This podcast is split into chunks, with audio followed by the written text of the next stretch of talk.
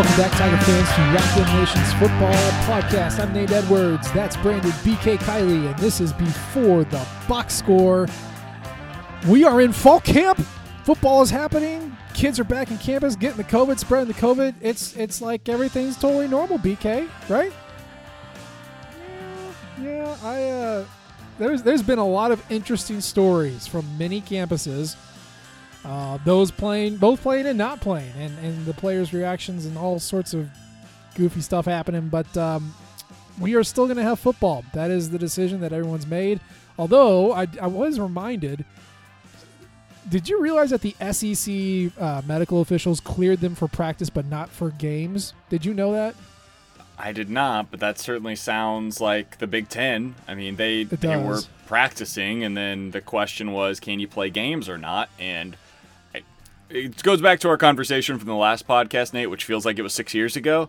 It does. Uh, yeah. I don't know how you can practice but not play. I, I'm still confused by this, but whatever. Uh, it is what it is. At this point, I'm just not going to understand. And uh, it's, hopefully they're able to play. I, I think they're going to. If they're if they're this yeah. far at this point, it, as we get closer and closer to September, uh, there's gonna be a date where there's no takesy backsies, and um, I think we're getting nearer and nearer to that date. And as we get, I'd say a week or two before the first games, I just I I think you're going for it. I think there's a line in the sand, and if the SEC hasn't crossed it yet, they are getting very close to doing so. I agree. Well, I'm sure they will clear them no matter what. Just kind of feels like it's inevitable at this point. So uh, that's more of a formality than a true concern at this point, unless you know the entire campus comes down with it, which they certainly seem to be trying to do. Um, but hey, you know that's okay. That's that's what college kids do, right? Um, so since we last chatted, um, believe it or not, yeah, in the six years that we did not record, uh, an official schedule came down. Uh, we posted it on Rock M and we talked about it. I talked about it. It's a doozy. It's a doozy. Not if you didn't think uh, you know ten SEC games was going to be hard. Well, adding Alabama and LSU uh, in the first three games of the season uh, would certainly make you realize that this is tough. So, in order, September 26th, we have Alabama at home. Hey, uh, would you October expect? But let, us stop there what? for a second. What would you expect anything else? Than Mizzou finding a way to get Alabama on the schedule in a year when they weren't previously scheduled to play Alabama. And not only are they going to get Alabama on the schedule, they're going to get Alabama for what is essentially the home opener of the season. Would you expect yeah. anything less? It's very Mizzou. It's very Mizzou. But I, look, I know everyone's screaming conspiracy theory. No, the, what the SEC d- did was very, very obvious. They took their four best teams, the four best coaching staffs and personnel, and they pitted them against four of the worst teams in the conference. That's very obvious what they did. There's no conspiracy. They're just trying to get their team into the playoff, right? The teams that could make it to the playoff, make sure that they do. So if there is one, we get them dollars, baby. That's what we're looking for. So open up with Alabama ho hum. Then you turn around, and October 3rd, you go to Tennessee. Now, I think there's a lot of different opinions on, on Tennessee. I think uh, I saw the preseason poll had them at 24th, whatever that's worth. Um, everyone seems to think that Jeremy Pruitt's got them turned around. There are other people who think, well, they still got the block T on their helmet, so they're still going to screw this up somehow. Um, I think it's somewhere in between. I think Tennessee very much uh, pulled a Barry Odom and got hot at the end of the year against playing some bad teams. Uh, and I'm not totally sold on what they're going to be like, but um, I don't think we're going to get another 50 to 17 this year. I can tell you that. I just I'll believe it when I see it, and I know that's a it's an awful take. It's like the worst take, but it, that's how I feel about Tennessee every year. Tennessee and Texas A&M. I know my buddy Gabe DeArmond says this every year, and he's absolutely correct. I will buy whatever the preseason expectations are and then sell it immediately. I will short that stock every single year because you're going to end up making money off of it because that they, they are at their highest point the very beginning of the year. true, very true. I mean, after Tennessee plays Missouri, they turn around and play Georgia too. So if there's any trap game feeling, you know, there's there's something to be said for that. Uh, but of course, that doesn't. It only matters so much because Missouri then has to turn around and then second road game in a row, go to Baton Rouge, play LSU. Um, now, my LSU preview went up today.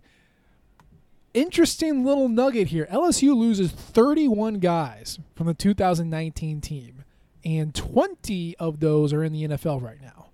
Uh, 14 were drafted, six were undrafted free agents. So this is not, you know, this is basically not the LSU team that did everything they did last year. Their offensive line is completely rebuilt. You know, their pass rush and their linebackers are going to be brand new. They're retooling a couple, a uh, bunch of guys in the secondary, uh, and a bunch of receivers left. So, I mean, plus their quarterback and their running back. So this is not those LSU Tigers, but uh, it's still LSU, which recruits a lot better.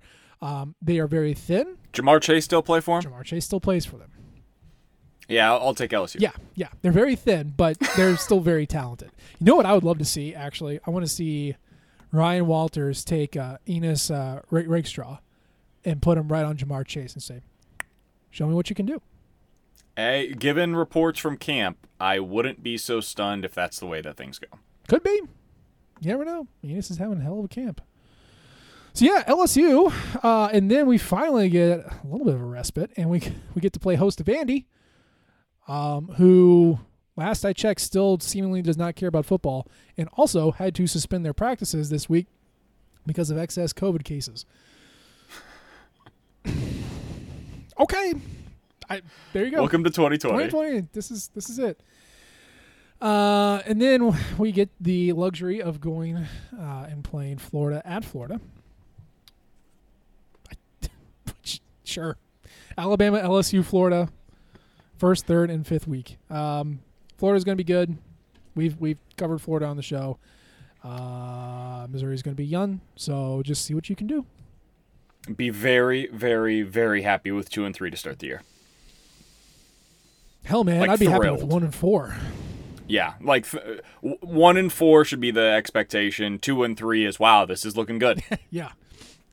Well, wouldn't it be very Mizzou if those two were, you know, LSU and Florida, Florida and LSU, and Tennessee, Vandy, and Alabama. Oh, God, really? Um, but they took Bama to overtime. they got beat thirty to three at home against Vanderbilt and Tennessee just laid it on them 42 to oh 6. my god. That would be it would be incredibly funny and because this season doesn't matter, I would I would sign up for that. I really would. Um, but yeah, going down to Death Valley and beating LSU, yeah, yeah sign me up for that. Yeah, you only do sign that so often. that right now. You only do it so often. Yeah. just get get it once, you know. Um, so yeah, after after we go to Florida, we play Kentucky at home, and God, just what did you what do we keep saying about Kentucky? Just win. Doesn't matter. Just win. That, that's the swing game right there because I mean there's not a whole lot of momentum you can create because and we'll get to this, but the next game is against Georgia at home yep. and they ain't beaten Georgia this year. But eh, that's the swing game for the expectations, the hopes, the anticipation of the season. I, I think it really does swing on what they do against Kentucky and go ahead and stop me if you've heard this one before, but South Carolina would be the other game. it's those two games. Yeah. They, it's always the case for Mizzou, but it is certainly the case for Mizzou this year. Yeah. Luckily, after Kentucky, we have a, uh, an off week, uh, so injuries and COVID can recover just in time to play Georgia at home, um, who is slated to be the fourth best team in the country, uh, with with a basically an awesome defense and a retooled offense. So, you know, Georgia's going to so Georgia. Georgia. Georgia. Georgia's going to Georgia. Uh, and then you know, and, and you know, it's kind of one of those things like, like how much you know, whatever you do against Georgia is what it is. But yeah, South Carolina is right after that, and we have to go to Columbia East. So that's your other swing game. One swing game at home, one swing game on the road. That makes sense. Um, South Carolina, you know, kind of unlucky last year. Um, we got it. They got to still have a young quarterback in Ryan Hilinski. Uh, but this is this is how you this is your measuring tape. Can you beat them mm-hmm. at home? And that'd be or yeah on the road I should say, and that would be that would be an opportunity for a good statement for the young Drinkwitz regime. And that's the thing, and I think Barry Odom got knocked with this a lot early in his tenure. I, I don't think unfairly. You've got to have an upset somewhere. Mm-hmm. You've, you've got to be able to pull off an upset where people are like, oh, okay, this this is heading in the right direction. And I think if you look to Iowa State, for instance, like early in the tenure of that coaching staff, they had a few upsets where you could see very clearly this thing's trending in the right direction. Mm-hmm. Even it, with uh, with Brohm at Purdue, mm-hmm. they pulled off some upsets early on. And look at the, the, the highs haven't been as high probably in, in recent years as as they would like, but early on, because that was kind of on the same trajectory as Odom here, you saw, okay, there's something here. There's something about this system, this quarterback. Uh, they're going to be able to potentially build something here. Odom never got that. You never had that feeling of, wow, he beat who? And he did it how? With that defense? Wow, that's amazing. Maybe they're going to be able to pull this off. And so with Eli Drinkwitz, that's the thing is I'm not asking him to beat Bama and LSU and Florida and Georgia all this season. No, of course not. That's silly. But make one of those close. Maybe pull off an upset at one during one week this season. And if you're able to do that, or you go on the road against South Carolina and you just you dominate them, something like that. Mm-hmm. That's where you start feeling a sense of confidence with obviously everything we've seen in the offseason, but then also with what he's been able to put on the field mm-hmm. with the product as well. Absolutely. And and you know, this is that's a good measuring stick game right there. Um because then you get to play Arkansas at home. That's not going to be at Arrowhead. That's going to be in Columbia. Um, should beat them. You should beat Arkansas. They are starting over just like we are. Uh, but it kind of feels like because I'm a Mizzou fan and not an Arkansas fan, it feels like they're a little bit deeper in the hole than we are. Um, but that's a good one to win. Uh, make the crowd feel good, make the fans feel good in your last home game, however many people are there, because then the season got extended because we're starting so late. And the last game is at Mississippi State in Stark Vegas. And um, again, Mississippi State is also a rebuilding team with a brand new coaching staff. Um, the Mike Leach offense will probably be clicking at full Mike Leach mock up speed, but um, there's a lot of holes to fill on that team. And that could be another one where it's like, oh, Missouri's not really given a chance here. You know, uh, you know, Mississippi, Mississippi State, for however however good or bad they are, will probably win. Um, and this is another potential swing game for the Tigers to possibly steal. Yeah, this is a, a big one as well. Um, I I think this one feels more likely to me than South Carolina. Really? Uh, the facts, I so I, am of two minds here. Um, on one hand, I I think you've got a better shot against Mississippi State. On the other hand, I kind of wish that, that game was in week one as opposed to at the very end of the season. Yep. Um, and that the scheduling in terms of like the series of events and the sequencing of them doesn't really help you out here. Uh, I I think they need to get at least one of those two. Yeah. I would like to see them win both of those games and finish on that three game winning streak to really feel good going into the offseason. But I think in order to get to the record that you want to see from Mizzou, you need to win one of South Carolina and Mississippi State. You've got to win the game against Arkansas. You've got to win the game against Vandy. And then you've probably got to beat either Kentucky at home or Tennessee on the road. And that's if you get to four and six this year, I think Jeez, you feel pretty good about it. Four and six, I'd be impressed. I'd be super impressed. Yeah, that, that's where you should feel really confident going into the following season. Mm-hmm. If you can get to four and six, that's that's where you feel really good. I think the the over under for me is about three. Um, mm. I, th- I think you've got to get to three to kind of feel like it was a okay season. Mm-hmm. If you get to two, I think I can understand being disappointed, and anything less than that is uh, pretty disappointing. Yeah. So what? If you only beat Arkansas this year, that's a bad season. yes, it'd be funny, but it would be not not a good season. I would be happy with two wins if if it was just Vandy really? and Arkansas. I'd, look, dude, this season I guess that's fair. I, it doesn't matter how it happens to. I have just stopped caring, and it's really weird. like, I, I, we are a month away from the season. I'm just like, eh. like, it feels a normal season, I think I'd it's going to change whenever you see it, though. I think I think You're it's going to change right. whenever you see You're it. You're probably right. You're right. We'll see Mizzou lose 42 to nothing against Alabama, and you'll be like, dude, come on. like zero? couldn't get a single field goal? Couldn't even get into field goal range? Never crossed the 50, really. God, yeah. I, I, can, I can feel that post game show coming. I can feel it. All right, so, yeah, Vandy, Vandy, Arkansas. Let's say you got to win those, right? And then your swing mm-hmm. days Kentucky, Mississippi State, South Carolina, two of which are on the road. Uh, and then everything, anything else outside of that is gravy. Okay, okay. So four games, yeah, I can see it. Yeah, I, I think the the hope is four. Three is the over under. Three is where you th- that's the break even point where I feel like okay, you did what you needed to do this year. I don't even think you need to do three and a half because really, I think it's truly they're going to win four. They're going to win two. Honestly, Yeah, you know, like ah, very weird, very weird. Um, but I mean, that's how it is now. Everybody, every team in the SEC has an, has a bye week on December twelfth, and from what I understand, I haven't heard anything official, but it sounds like December twelfth is like catch up week, which is right before SEC uh, championship. So, like, if there are any games that weren't played for COVID reasons that would impact like the division race, they would play it on the 12th.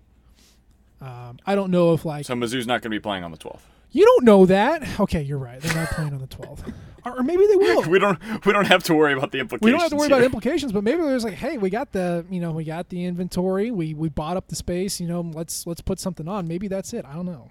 Um, but then the SEC championship is on December 19th. Go ahead. That makes sense. I, I was just gonna say, um, it, like, I hope Mizzou plays on December twelfth. That sounds great. I, I don't think we have to worry about what would what would it take for them to get there. I, I just call me crazy. I don't think that's gonna be in the in the Tigers' cards this year. If it is, then go ahead and build the statue now of Eli Drinkwitz because that dude's gonna be amazing. Yeah, no kidding. Interesting little wrinkle here, at least from my end. Um, let's see here: Vanderbilt, Florida, and Kentucky. We play them right before their bye week. So Vandy has, well, I guess that's only four games in a row, just like us. Uh, really, it's like all of us. But Florida will have one, two, three, four, five games in a row. Kentucky, poor Kentucky, one, two, three, four, five. We are the sixth game in a row for them. So they get the latest bye uh, in the SEC. So does that mean anything? Listener, probably not. But interesting little wrinkle. Um, and then right before our let's see here, the game before our bye week is Kentucky, and the game after our bye week is Georgia. So, ugh, whatever. But yeah, this season is goofy. It's weird, and like I said, I don't. It's it's very whose line is it anyway? The points are made up, right? The rules are made up. Points don't matter. Like, just just have the season, get through it. And what's really pushed me in that direction, BK, and I think you agree with me, is this absurd ruling from the NCAA saying that eligibility in the fall football season you can do you can play however many games you want.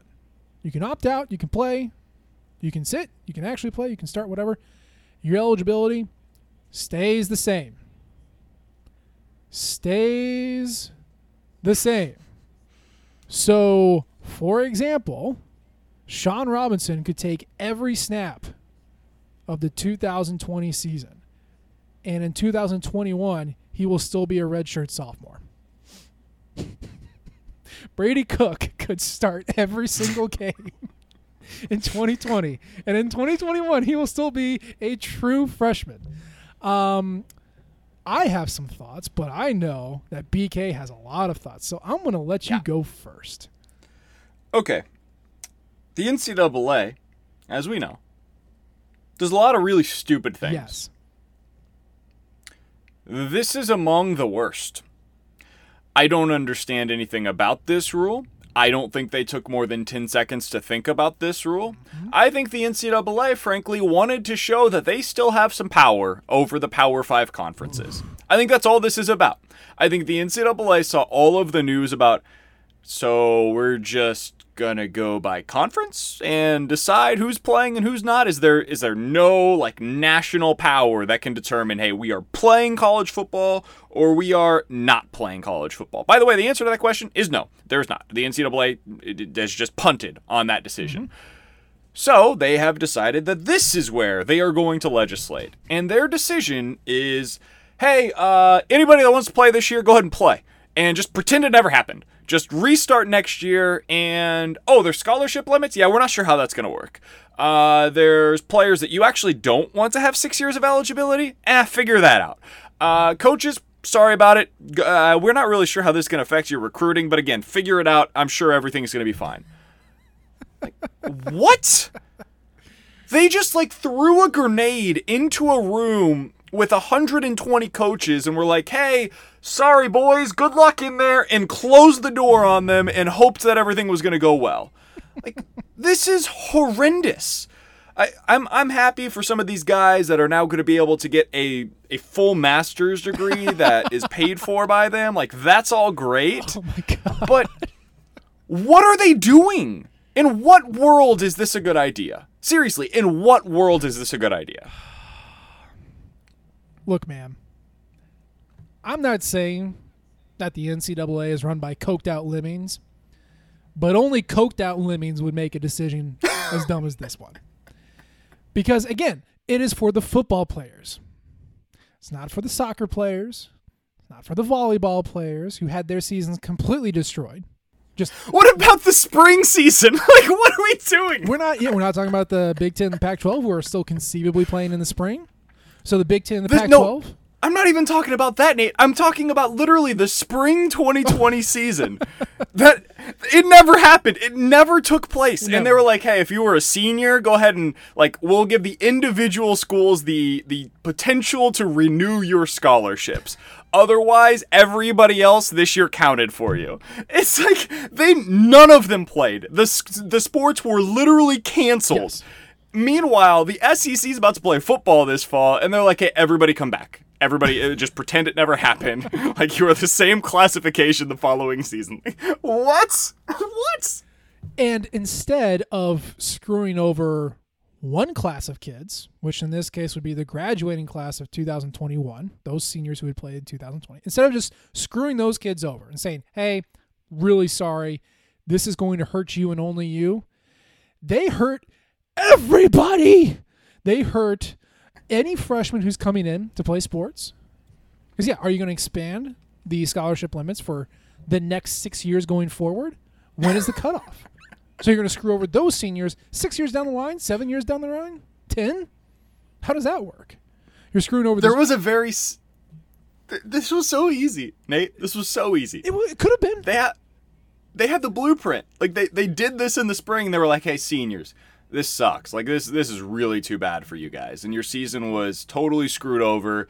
And if you can come back for another year and you want to, if you make that decision that you would like to come back for another year of eligibility, feel free to do so. That scholarship will not count against your university for the scholarship restrictions, and we're just gonna we're gonna hold you over to next year and and give you that right because this was unfair to you. Mm-hmm.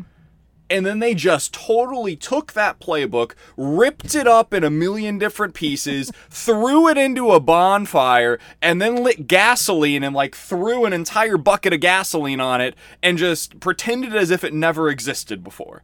Like, wh- Amazing. Why? Amazing. why? Amazing. Absolutely incredible. Now, for all the idiots who are saying, "Oh, so what? Trevor Lawrence is going to win a national championship this year, turn around, come back next year, win another, and then turn around another year and do that?" No, no. He's gone after this year, no matter what. That's not the point. The guys who can make it in the NFL, they're still counting down to three years and getting the heck out of there.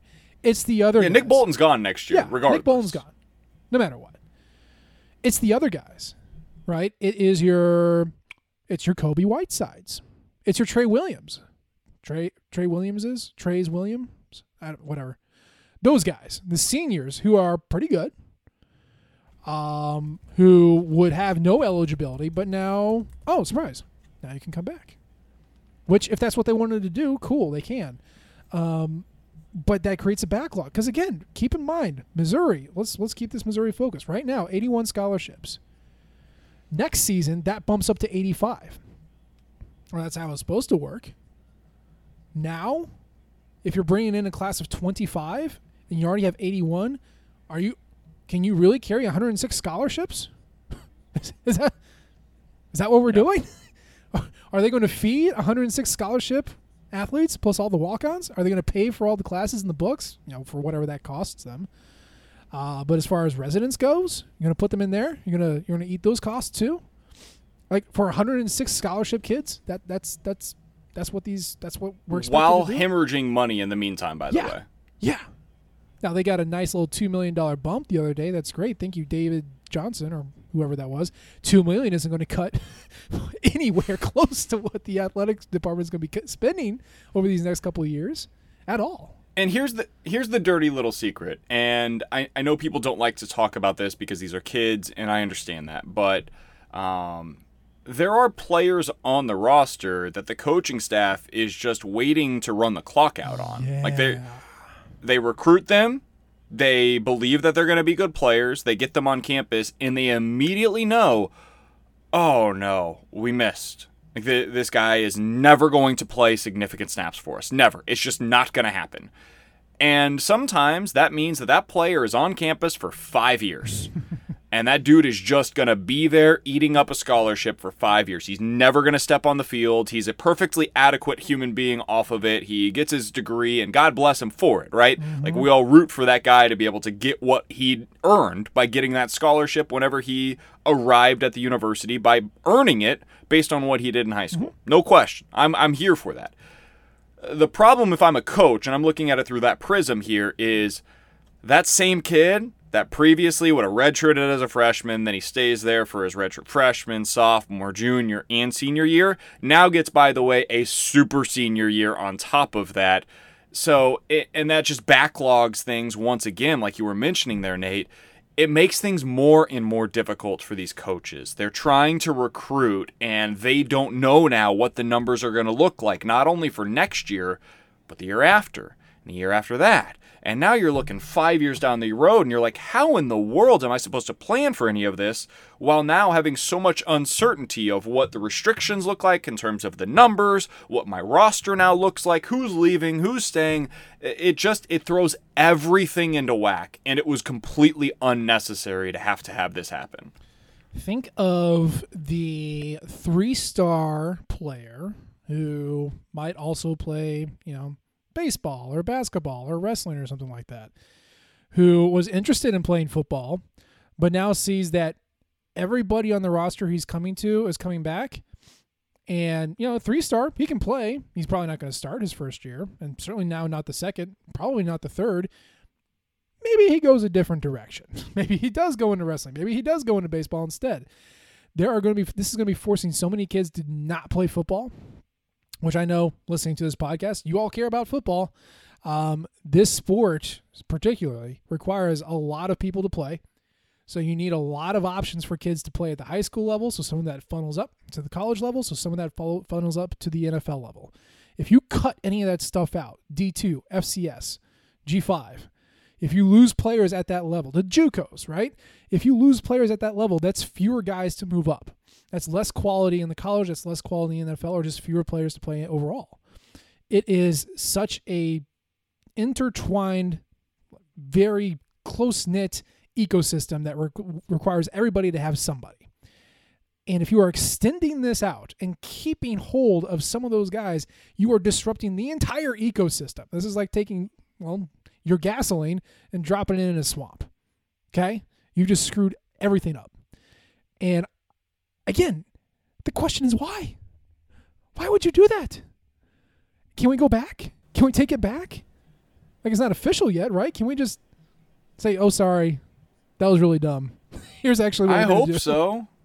God, I hope so because this is this is silly, man. Like it, it really is. There's there's there's not a better word for it right now because like so Taylor Powell seems like a great kid, right? And it, it, I'm, I'm sure he's done everything right in the program and there's this is not a shot against him by any stretch of the imagination. I want to make that very clear up front. But I don't think Taylor Powell is probably going to be a starter at Mizzou, oh, and I don't think that's unfair to say, right? And now he gets an extra year of eligibility, which again, like I said earlier, if that means he gets a better degree for free, again, more power to him. Here's the problem though about that if you're a guy in Eli Drinkwitz's position. Well, you're trying to recruit at the quarterback position right now. And I'm not just talking about for this upcoming 2021 class, but the 2022 class as well. Well, if Taylor Powell decides to take that extra year, which is his right under this new rule, and there should be nobody that holds that against him, that's his right. If he were to do so, well, that now that means you've got one less spot potentially for a quarterback to recruit. And maybe that quarterback was supposed to be the answer after Tyler Macon. And so this is where things just get really funky with the numbers. And oh, what does it mean with Shawn Robinson? And what does it mean with so many other things, right? And that's just focusing at the quarterback position, but it just it changes a lot as to what the planning is, not only for the now, but for the future as well. I haven't heard a coach um, I, I mean, I haven't looked super hard, but I do follow a lot of coaches. I haven't heard any of them speak out against this rule. So I literally have no idea how they feel about it. I don't know how the ADs feel about it. I don't know how about how the schools feel about it. I know about basically how every sports writer feels about it, you and I included. but it would be really interesting for someone to speak up and mention, "Hey, this is a logistical nightmare." Um, not even really any high school coaches have talked about it. So I, you don't think that anybody likes it. It went under the radar, dude. That's that's the weird thing is like this is such a wide-ranging and long-lasting rule that impl- uh, that has long-term implications on so many different areas of the sport. And yet it flew totally under the radar because everybody's attention was on, whoa, what's going on at Notre Dame? North Carolina and NC State both went online and they're still playing football. Are we doing this SEC?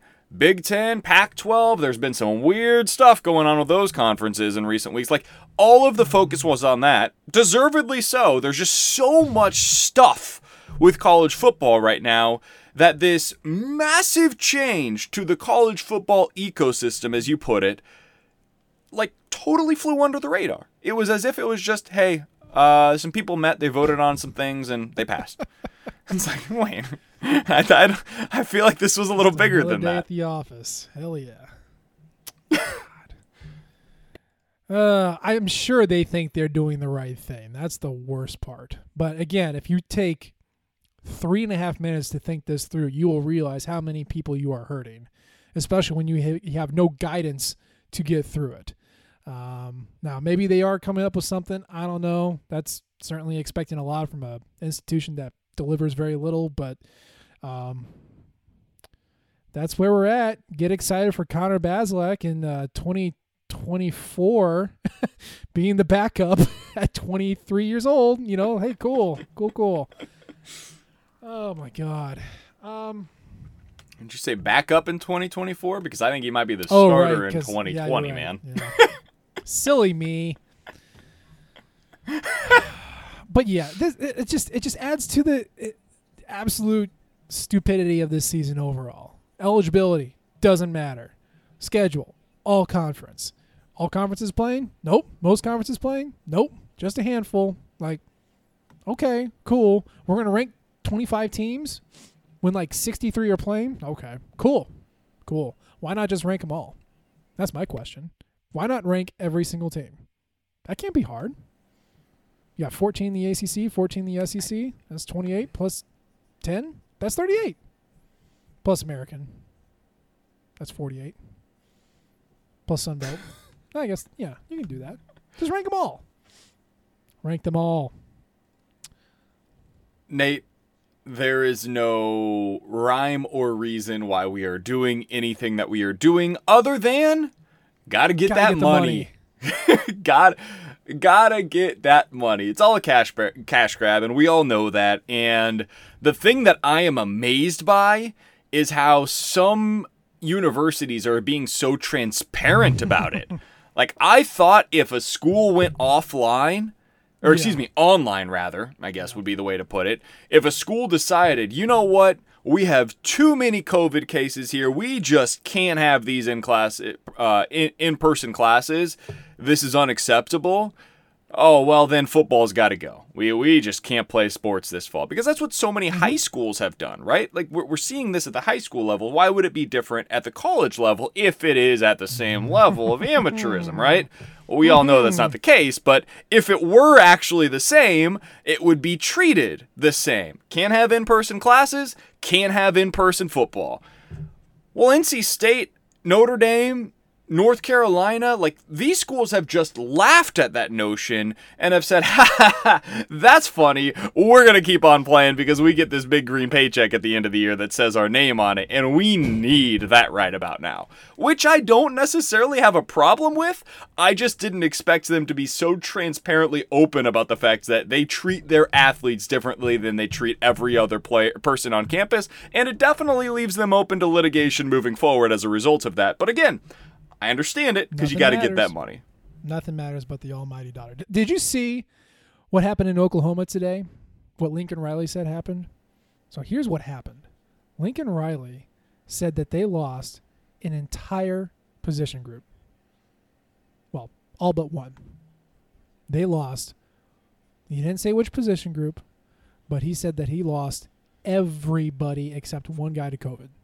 And he said that it was a position group that requires several of these guys on the field at one time.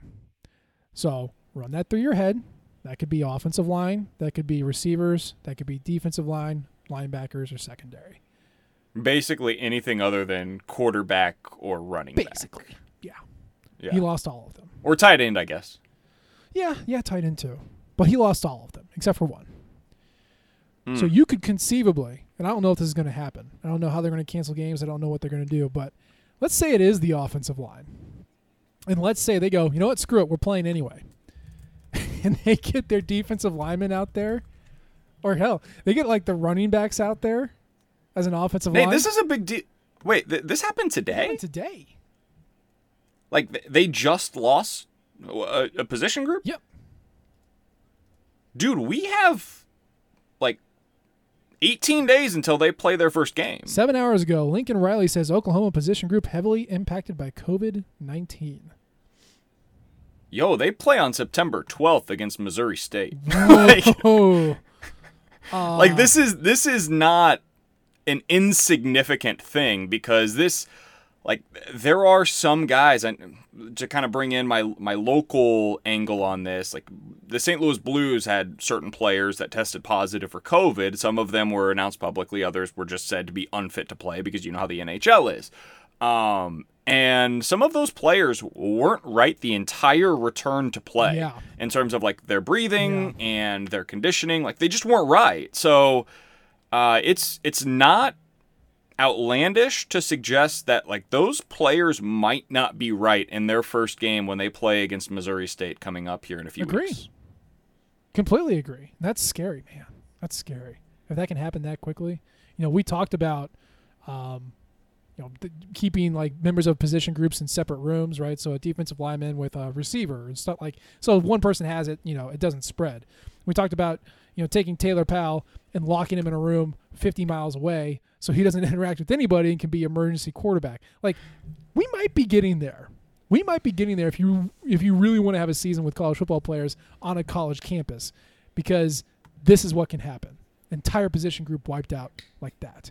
And that's scary.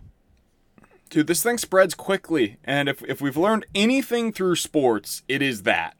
Mean, we saw what happened with the St. Louis Cardinals. They were playing, and then suddenly one guy tested positive, and boom, you've got 18, 19 people throughout the organization, both players and team personnel, that suddenly have the virus, and you can't play for basically three weeks. And it's so hard to get back on the field because then if you come back too quickly, well, you've got one guy who was in the incubation period who wasn't actually testing positive at the time, and now he is exposing other people. And you've got your second outbreak because you came back one day too early. And so uh, this is, it, it's gonna, it's, We've said this all along, and you have certainly been on the forefront of this, but it's going to be really hard to pull this thing off. So far, it seems like they've done a really good job um, of being able to find a way to push through.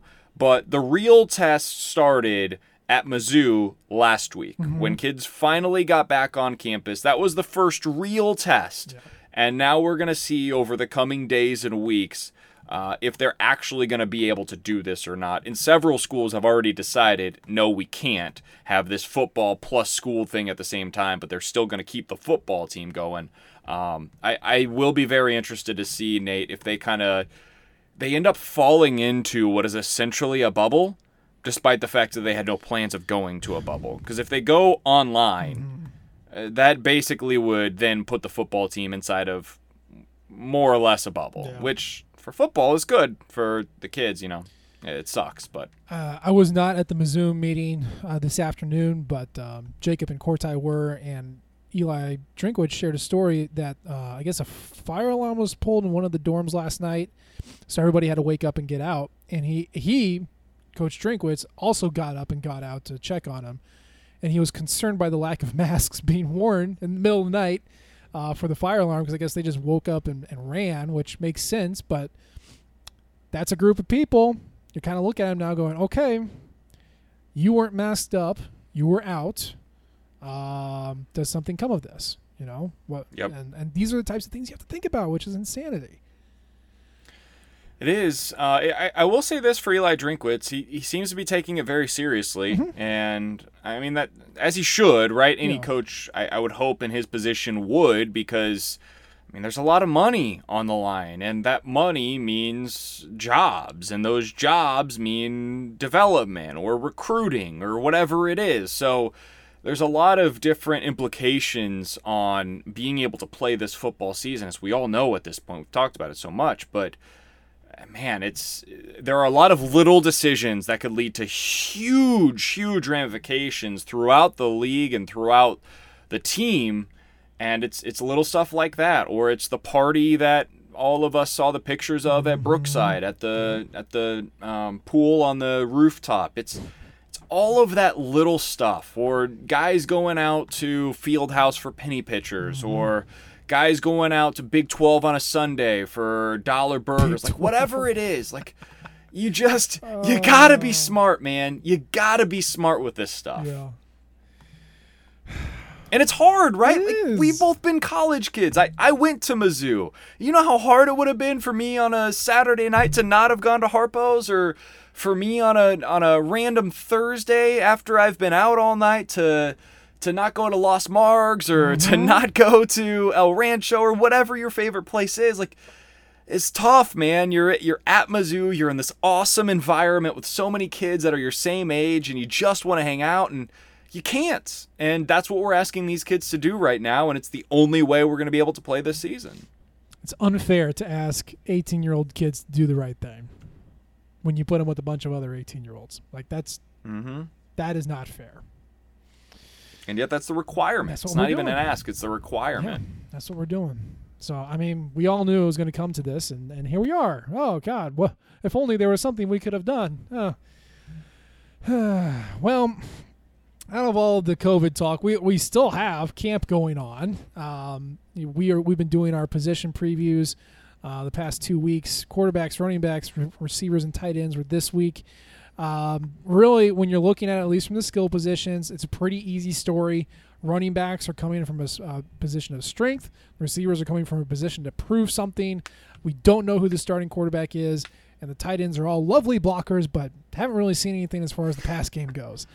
Um, just from a skill position standpoint, and, and really Keke Chism aside, because we have beaten that horse to death, Mizzou Media. Mm-hmm. Uh, just Keke and and all of the the starting quarterback stuff aside, um, what's the what's the story that you've been following, or what have you really been looking forward to from from camp? So l- let me one quick aside on the quarterback situation first. I don't know who's starting, and I don't know how, how anybody can possibly say that they have any inclination as to where it's going because none of us have seen them in practice. And so I think it's really funny.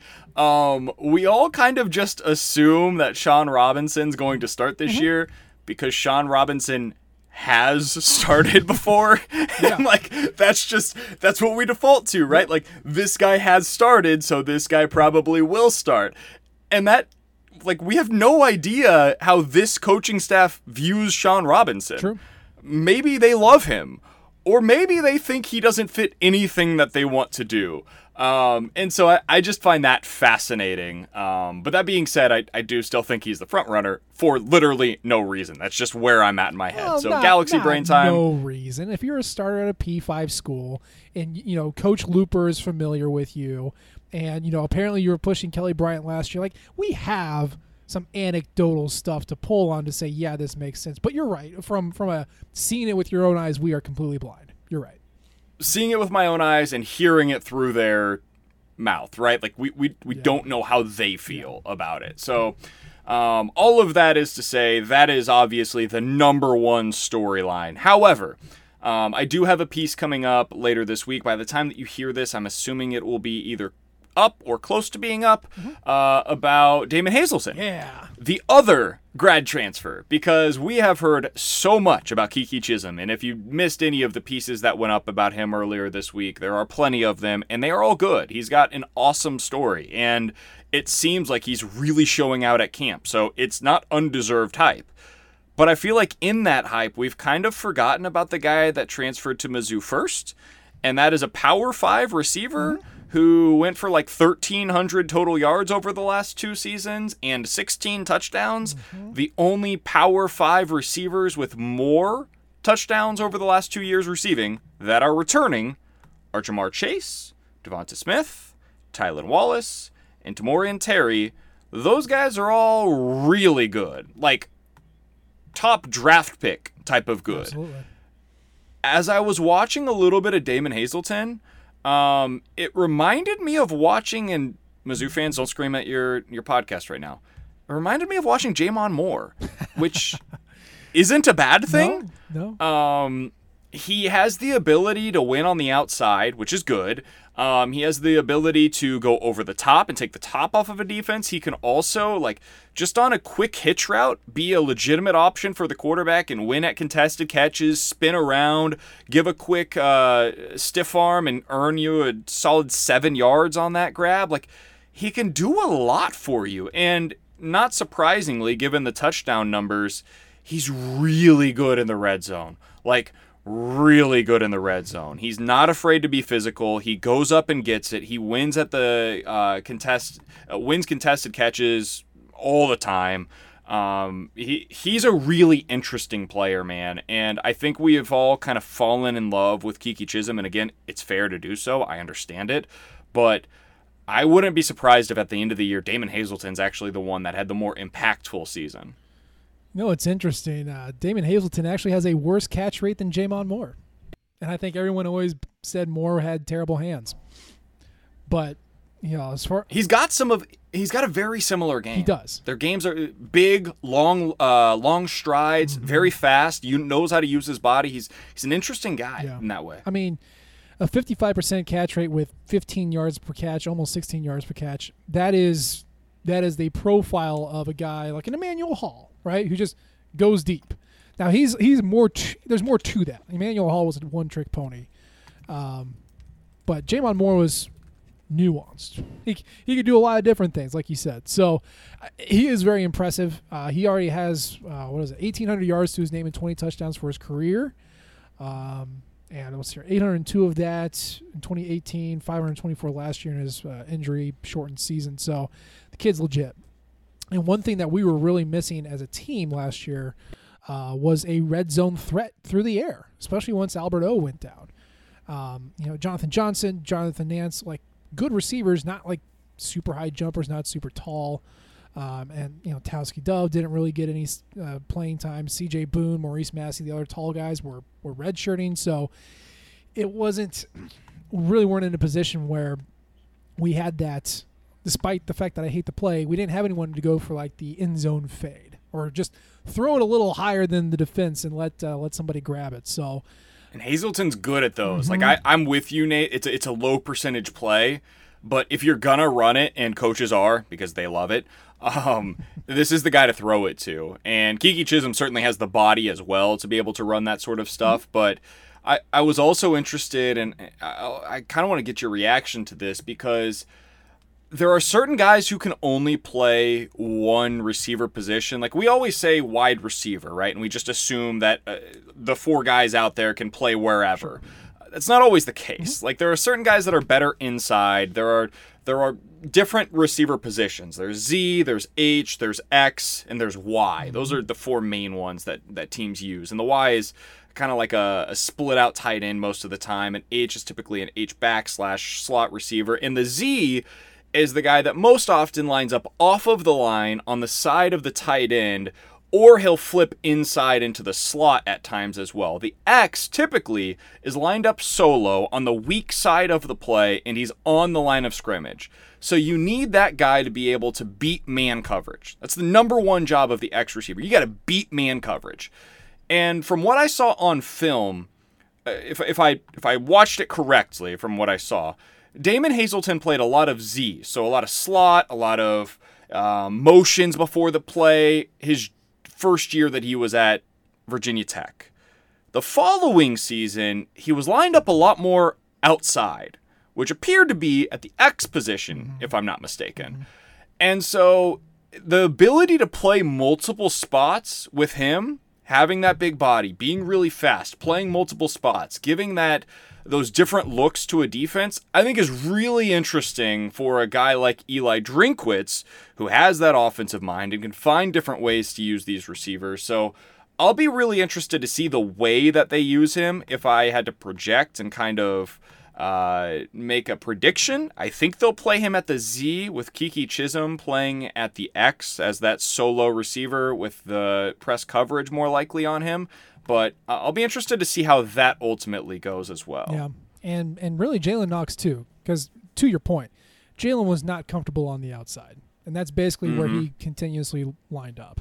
Uh, now he he was an athlete as far as a high school recruit goes, but he was running back, so he's a converted running back, and beating man coverage is a lot tougher than you might think. Uh, it's not finding a hole, it's not you know reading your blocks and moving. It is hand fighting a lot of like quick twitch speed, muscle memory, and then hitting the burners as fast as you can, which is a little different than a running back who typically has to have some patience, kind of chop his feet a little bit.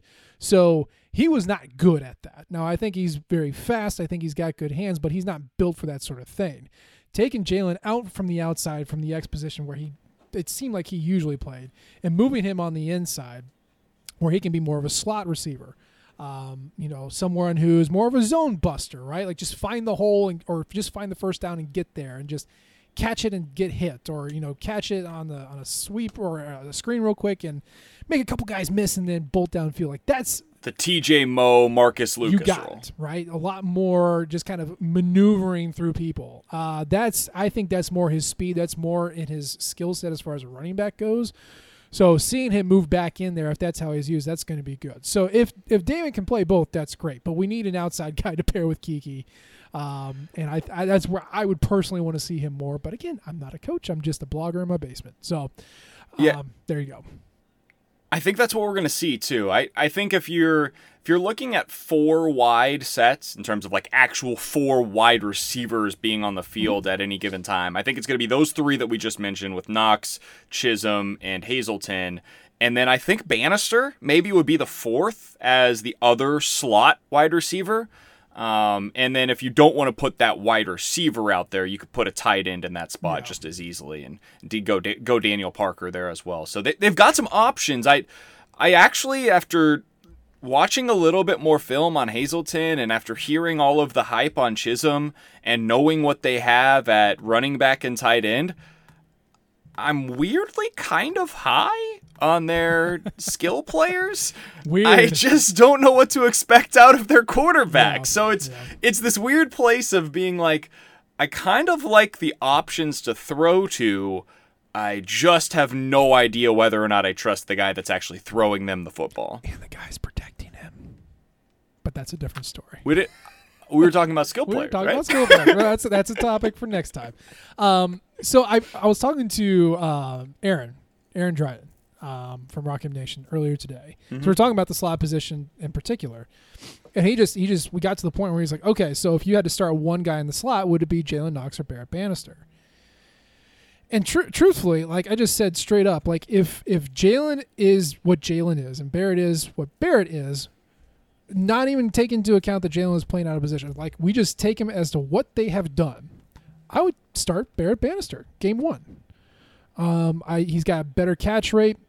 He's got better yard. Well, he doesn't have greater yards after catch, but he is has better success rates. Like he's typically converting downs when he catches the ball. Um, he doesn't have a whole lot of targets, but he's reliable. He's reliable, and Jalen Knox hasn't shown that yet. However, if we do take the caveat that Jalen Knox was playing out of position and he'd do a lot better in the slot, then I would go that way. So, BK, to you, knowing nothing but what we know right now, your starting slot receiver game one against Alabama is is it Jalen Knox or is it Barrett Banister? It's Jalen Knox. Okay. Um, I uh, like Bear Banister is a great story, and he, he was honestly like pretty productive last year, all things considered. Like he, he, he was better than I think anybody could have possibly. He carried that Arkansas game, man.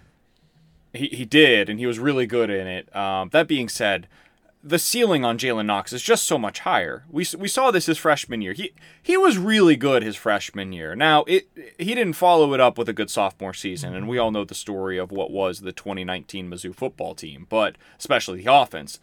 Um, but he he was he came on really strong as a freshman. And if I can expect anything similar to that with a little bit um, of a better position for him and a better offensive mind who really knows how to get him involved in the Oh, offense, really? uh, I I, uh, I I think I'm gonna go that route. And the other thing is just like they're gonna need playmakers out there because we have no idea what to expect from the quarterback. And if you've got an erratic quarterback, give me all of the guys on the outside and in, the slot that can go make a play. Mm-hmm. And Jalen Knox, for all of his faults last year, he can still go make a play for you. And so that's that's kind of where I would land on that one. Fair enough. Yeah, I'm excited to see what these receiver guys do. And of course, Keke Chism was the first to earn his number. That's a big deal with uh, the Drinkwitz fall camp. You, Okay, You don't- what what's going on here? Why are we doing this? I know. I don't get it either. Apparently, they already have their names or their numbers assigned. They just don't get to wear them. yeah, it's like a it's like a rookie hazing thing, I guess. So you have to you have to do No- enough for your position coach to get your number. And I'm like, cool. Like whatever motivational thing you want to do, I'm all about it. Do it. So what happens if somebody just doesn't earn their That- number? oh, I asked that question to Keke Chism actually because he was the first, and I said, "So what happens if you know what happens to the guy who gets his number last?" And he didn't answer the question. So well, of course, he's no, he's, not going definitely to. not going He's not to. going to. But I really want to know. I really want to know. I if you had an honest moment with drink, I would love to know. Hey, uh, so when you get like the day before the first game, and you've got a freshman who like he hasn't been playing well and he hasn't been taking anything seriously, and he doesn't have his number yet, then what? like that dude's just not gonna play. That he's not gonna get his number that year. I. I'm not sure what the long-term outlook on this is, but none of this stuff matters. It it's silly. I, it, I remember, I think it was Duke with Coach K. This was a few years back. His team wasn't playing defense. He wasn't happy about it. It was like midway through Oh, the year. Yeah, yeah. Took the And he uh, like he he took their That's stools. right. That's right. And it was like why? Why? Yeah. Um, I think uh, Kim Anderson did something similar a few years back where he like he, he took I don't remember what it was exactly, but he he did one of these gimmicky things and it's it's silly. It doesn't matter. Um, and I just I wouldn't read too much into it one way or the other. It doesn't make Drink a good coach. It doesn't make him a bad one. What what he's going to be judged by is wins and losses, and this is just it's just something that coaches do. If I, if it was me, I would fully embrace the silliness of this. And if it was, yeah, if it was a freshman who wasn't uh, who hadn't earned his number yet, on game day, I'd let him wear a jersey with a number, but instead of his name, it's the poop emoji. Yep, that's what you are now. I'm just gonna let that one sit. I'm just gonna let that one sit. Uh, in serious news, though, the second receiver to earn his number, Chance Luper, coach's kid. Hmm. Interesting. Yeah, two-star who is a preferred walk-on, so he is not on scholarship this year because of the restrictions. He would have been otherwise, uh, but he was the second one, which I thought was really interesting. So, Huh. uh, and then that isn't. J.J. Hester was the third. So, yeah, well, Hazelton hasn't earned his yet. he has not. Interesting. I know, unless it get there. recently. I haven't checked Twitter in a while, but yeah, I'm sure he's going to be fine. Speaking of checking Twitter, Rock M Nation put out a little query uh, asking people, uh, "What's your best piece of advice when it comes to planning a wedding or making it through the day?" Because BK, Mhm. we care about you. We care about you, and we want you to have a great wedding. So we're going to read a couple of these, the ones that are good. A lot of you got some jokes, the same joke, in fact. So, haha, don't get married. Haha, funny. Um, y'all are funny. But I want to share a couple of these with you, BK. So write these down because these are very important. Um, of course, dear old Madam Editor Karen said she wants to make your signs. Apparently, that's the most important thing to her. So write that down. That's important. Uh, Charles at Big Rig Inc. Don't stress too much about guests, the list, the seating, having time with them on the big day. The most important thing is the person you're sharing it with. No one else will remember the details. Which, That's good advice. yeah, I'd mostly admit, I'd, I'd agree with that. I think that's a pretty good one. Um, uh, Mitchell Jenkins probably with the most most clutch uh, piece of advice at Coach underscore J twenty two. Drink water. Lots of it. Stay hydrated, friends. Uh, very good choice. Uh, what else do we have? Uh, Brad Tregnago, at Brad Tregnago says, tell her she can do whatever, but request veto power on things you really don't like. I told you that a couple weeks ago. This day does not Mhm. mean as much to you as it does to her. Well, I mean, it is important, but this is her dream day. So you definitely want to make sure that she gets a lot of what she likes, but also make sure you get a lot of what you like, or at least the stuff that you care about. Um, that's probably the best one. Yeah, all these are the same joke over and over again. So good, good job, rocking lady, listenership. Um, my new piece of advice for you, young man, um, is well, the one I'm going to go with, and for all you people who are not married yet but are looking for it, here's here's my advice for you as well. Day of BK, crazy, absolutely crazy. You're hydrating because you got a big day ahead of you. You got pictures, you got the ceremony, you got everything that goes into it, all the traveling, all the managing of people, all that sort of stuff. You don't get a whole lot of time to yourself that day. So I don't know if you're doing the ceremony and the reception in the same venue. That's my other pro tip: doing the same venue if you can, unless the you we are not. you or the wife or the the uh, the money disagree with that sort of thing. But regardless, after the ceremony is done, put in the schedule somewhere for the two of you to just sit quietly, ideally with a glass of champagne, maybe a couple of the uh, appetizers that are floating around, and just the first five minutes of your marriage, just be married together in, in peace and quiet. That's my best piece of advice. We did that. It was amazing. It was surreal. And after five minutes, we had uh, our officiant come in and we signed the documents and then we went back out to the party. But your first thing to do as a married couple is to hang out together and drink champagne. That's pretty sweet memory. I like that. I like that. I like that idea. Um, we are, we have decided to do it at, or at least I think we're decided to do it at, uh, at her church. Um, so we'll do the ceremony there, and then we have a venue that we have officially booked. So we are gonna have a December wedding of next year. Um, we are going to do it downtown in St. Louis. So um, between the time of the ceremony and the time of the reception downtown at our venue, we will have a party bus. We have um, a very, very large wedding party, Nate. uh, I will have all of 11 groomsmen. She will have all of 11 bridesmaids. What? So it will be a. Uh, It'll be a straight tour bus as we walk up onto the stage. It's gonna be great. Um, that was obviously not a me decision. Uh, so BK, I don't think I've met 11 people in my life. So uh, good luck. My buddy, uh, my buddy told me the other day. He was like, "So you're running into some issues here because."